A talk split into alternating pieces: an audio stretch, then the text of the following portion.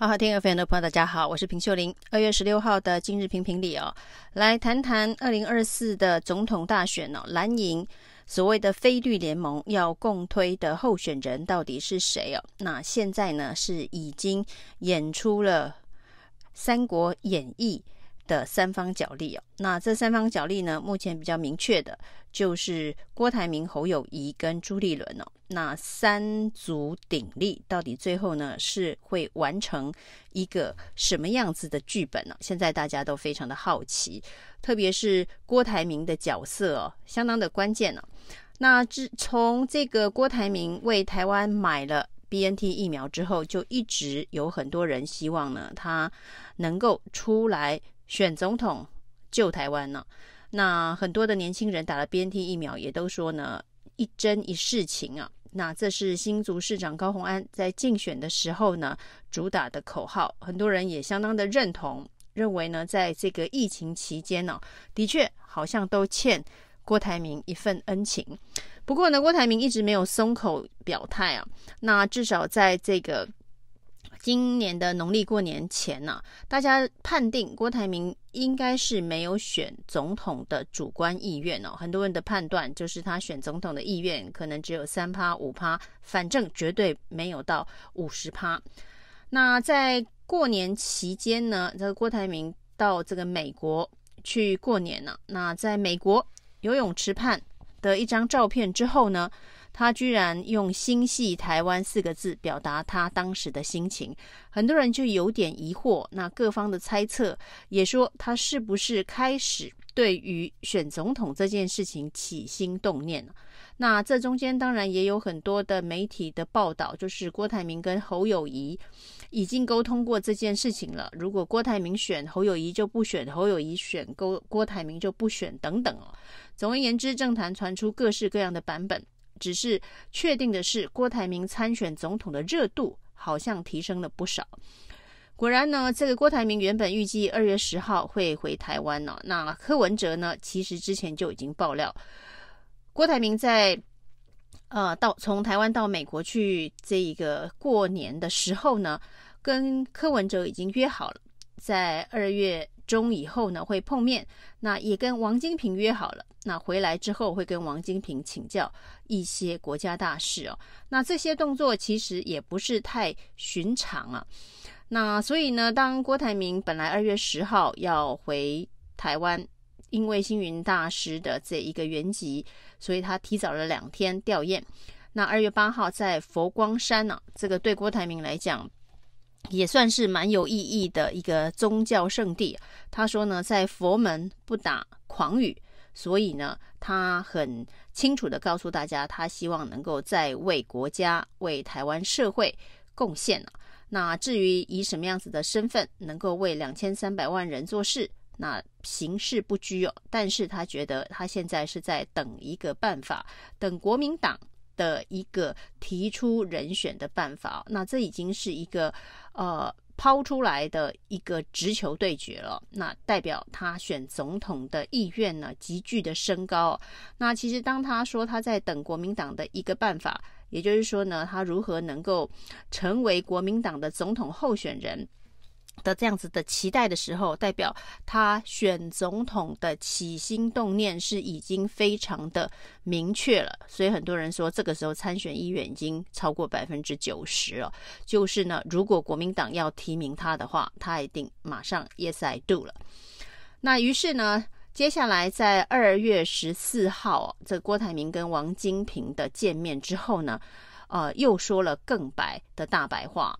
就是说，他要参加国民党的这个初选，他要以国民党的身份来参选总统。如果要以国民党的身份参选总统，第一个他必须先取得国民党的党籍。于是呢，现在球就丢到国民党的身上。那王金平呢，当然呢是跟。郭台铭说：“那如果你想要取得国民党的身份，用国民党籍参选总统的话，那你就先得跟朱立伦、跟黄健庭来讨论了。所谓的回到国民党的程序是什么？回到国民党的程序完成之后呢，如何参加国民党总统候选人提名的游戏规则？这是接下来要协调的步骤。那就在他跟王金平见面，取得必须要跟国民党党中央有默契之后，才有可能以国民党籍的身份，呃，来参选二零二四。立刻、当天就跟国民党的秘书长黄健庭碰了面了、那也表达了他要回到国民党的这一个意愿。那接下来国民党会如何的处理？那当然，黄健庭跟郭台铭的关系是非常的密切哦，因为之前呢，郭台铭一度呃要独立参选总统的时候，他所找的副手就是黄健庭啊。那他也曾经推荐黄健平、黄健庭去参选台北市市长等等，两个人的关系应该是到沟通完全没有障碍、畅通无阻的程度。所以呢，郭台铭在见了王金平，提到必须要得到党中央的首肯之后，其实应该早就跟黄建庭约好，或者是早就已经跟黄建庭有默契。这只是呃步骤一，王金平；步骤二，黄建庭；那步骤三，也许就是朱立伦。那所以呢，其实郭台铭对于他要如何回到国民党，显然已经经过了沙盘的推演。只是呢，现在国民党到底还有没有所谓的非绿联盟共推总统候选人这样子的一个主动的规划，才是一个关键呢？因为很多的国民党内的。重量级政治人物都已经表态了，就是呢，党内已经有最强的侯友宜了，其实没必要再把整个初选的游戏规则弄得更复杂。那黄建庭给的时间点是要等到三月四号南投的县长、南投的立委补选之后。再来讨论相关的这个程序啊，这当然是让这件事情呢再沉淀沉淀一段时间呢、哦。那再看看舆论风向，对于郭台铭回到国民党，代表国民党参选二零二四的这一个民意的支持度跟热度、所以接下来大家应该可以看到很多有关于郭台铭跟侯友谊跟赖清德之间的这个民调。那为什么看来国民党中央似乎有意？要帮郭台铭搭这一个回到国民党，呃，参加初选的舞台。有人说这是朱立伦的政治算计哦。那朱立伦之前呢就被称为叫做政治精算师哦，凡事都算得非常的仔细。但是也有人说，朱立朱立伦就是因为太精算了，所以呢算来算去算掉了自己的总统路。否则以他的条件。在国民党内的接班梯队里头哦，他选总统理论上应该不会有这么多的障碍，但是呢，看来他每一次的民调都是这个吊车尾，而且跟这一个呃领先的候选人都有非常非常大的差距啊。那显然他还没有完全完全的放弃跟死心这件事情啊，所以才会有郭朱配会不会是这个政治精算师的这个算计？所以现在呢，要营造。一种啊，就是郭台铭回到国民党，成为非绿联盟的共主这样子的一个氛围哦，那也要卡侯友宜。那也有人说哦，如果呢这个朱立伦最终的这一个算计啊，让他自己出现在二零二四总统大选的门票这个选票上面的方法，当然不是以这个正的。总统候选人以副的总统候选人、副总统候选人的身份出现在选票上的这一个布局，如果没有办法成功的话，郭台铭有可能会加入民众党，成为民众党的总统候选人哦，那就会让二零二四的这个总统大选变得更加的复杂，就真的是三卡多。那这件事可能还是不可能呢？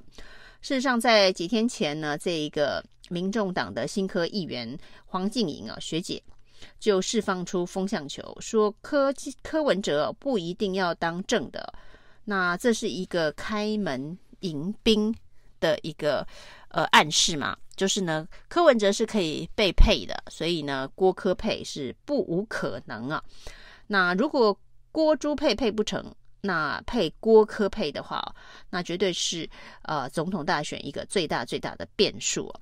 因为这《三国演义》的兵棋推演呢，所谓的二零二四《三国演义》的兵棋推演当中哦，如果呢侯友谊在国民党呃出现被提名之后，他的民调一直维持领先的话，那赖清德第二名，柯文哲独立参选第三名，那郭柯佩也第三名。如果是这样子的一个模式的话，那其实就跟呃去年的台北市市长选举一样哦，蒋万安、陈时中跟这个黄珊珊呢、啊。那如果是这样的状态的话呢，那侯友谊应该是可以赢得二零二四的大选了。那如果万一啊，这个侯友宜跟这个赖清德的这个差距或者是排名啊，其实相反，就是赖清德是第一名，侯友宜是第二啊，郭科佩或是柯文哲是第三，那或者是呃侯赖之间的这个差距是平分秋色，差距不大的状态之下，就会出现两种可能性啊，一种呢就是这一个郭科佩啊成为这个关键的。第三方哦，但是真的是萨卡多哦。那因为郭柯跟侯之间的选票重叠还是比较大，所以最后呢是赖清德胜出哦。这就是两千年第一次政党轮替哦，陈水扁胜选的模式哦。那另外一种可能性呢，就是呃郭并没有跟柯配哦，所以这第三组的候选人呢，就是柯文哲自己啊。那仍然是柯侯之间的选票重叠度比较大。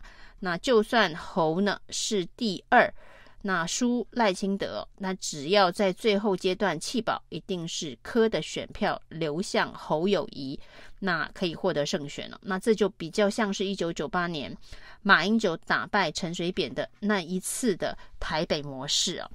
所以呢，这个二零二四假设真的有三组候选人的话，到底是蒋万安模式，还是两千年的陈水扁模式，还是？